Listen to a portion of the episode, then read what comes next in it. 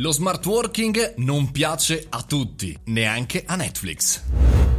Bentornati al caffettino, io sono Mario Moroni ed oggi davanti alla macchinetta del caffè parliamo di Reed Hastings, il co-fondatore e CEO del gruppo Netflix che se ne è uscito un po' con una dichiarazione particolare, o meno a me ha stupito questa notizia, ovvero lo smart working non funziona, eh, è, è, diciamo è, negativo, non va bene, insomma analizziamolo insieme e ragioniamoci a seconda appunto del, dell'affermazione di Reed. Alla domanda se ci sono benefici sullo smart working in Netflix ha risposto no, non vedo alcun aspetto positivo, non essere in grado di incontrarsi di persona, in particolare a livello internazionale, è super negativo. Ora, eh, chiaramente non è dato eh, sapere come sono organizzati gli uffici di Netflix, però un po' ci fa specie perché un'azienda così digitale, così eh, disintermediata in alcune situazioni eh, si muove da questo punto di vista. 193 milioni di abbonati a livello globale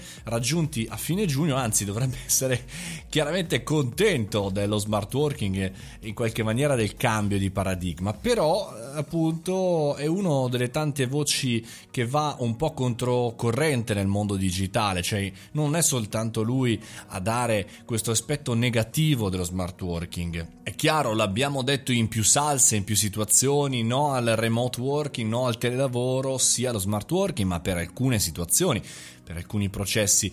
Eh, la soluzione migliore, secondo il mio modesto parere, è l'alternanza, eh, cioè eh, quindi per aiutare anche appunto Netflix in questo caso e l'amministratore Reed. Cioè tu fai magari tre giorni a casa a lavorare su alcune cose specifiche che ti permettono chiaramente di risparmiare anche gli spostamenti e poi fai uno, due giorni in ufficio per fare tutte le tue belle riunioni o alternare magari una settimana piena in ufficio e una settimana per alcuni periodi pieni a casa. Insomma, abbiamo sdoganato una certa modalità di vivere l'ufficio, prendiamo la palla al balzo e cerchiamo comunque di capire come sfruttare al meglio questa situazione. Dall'altra parte però voglio continuare l'indagine nei nei responsabili del mondo digitale per non confonderci eh, nel fatto che il digitale equivale a smart working e il tradizionale ad aziende eh, fisiche, punto, perché come in questo caso ci sono diverse situazioni in cui aziende totalmente digitali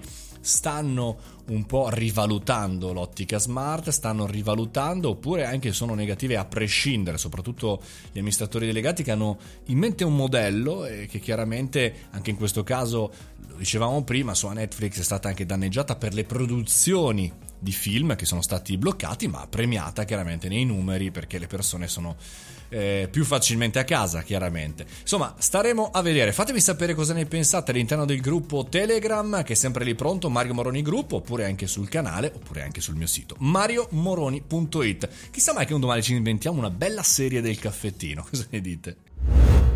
E con questo concludiamo il caffettino di oggi. Noi ci sentiamo da lunedì al venerdì alle 7.30, sempre qui il caffettino aperto, oppure chiaramente su tutti i miei social. Mario Moroni lo cercate, condividete, insomma allarghiamo questo gruppo. Fate i bravi, mangiate le verdure come sempre, mi raccomando.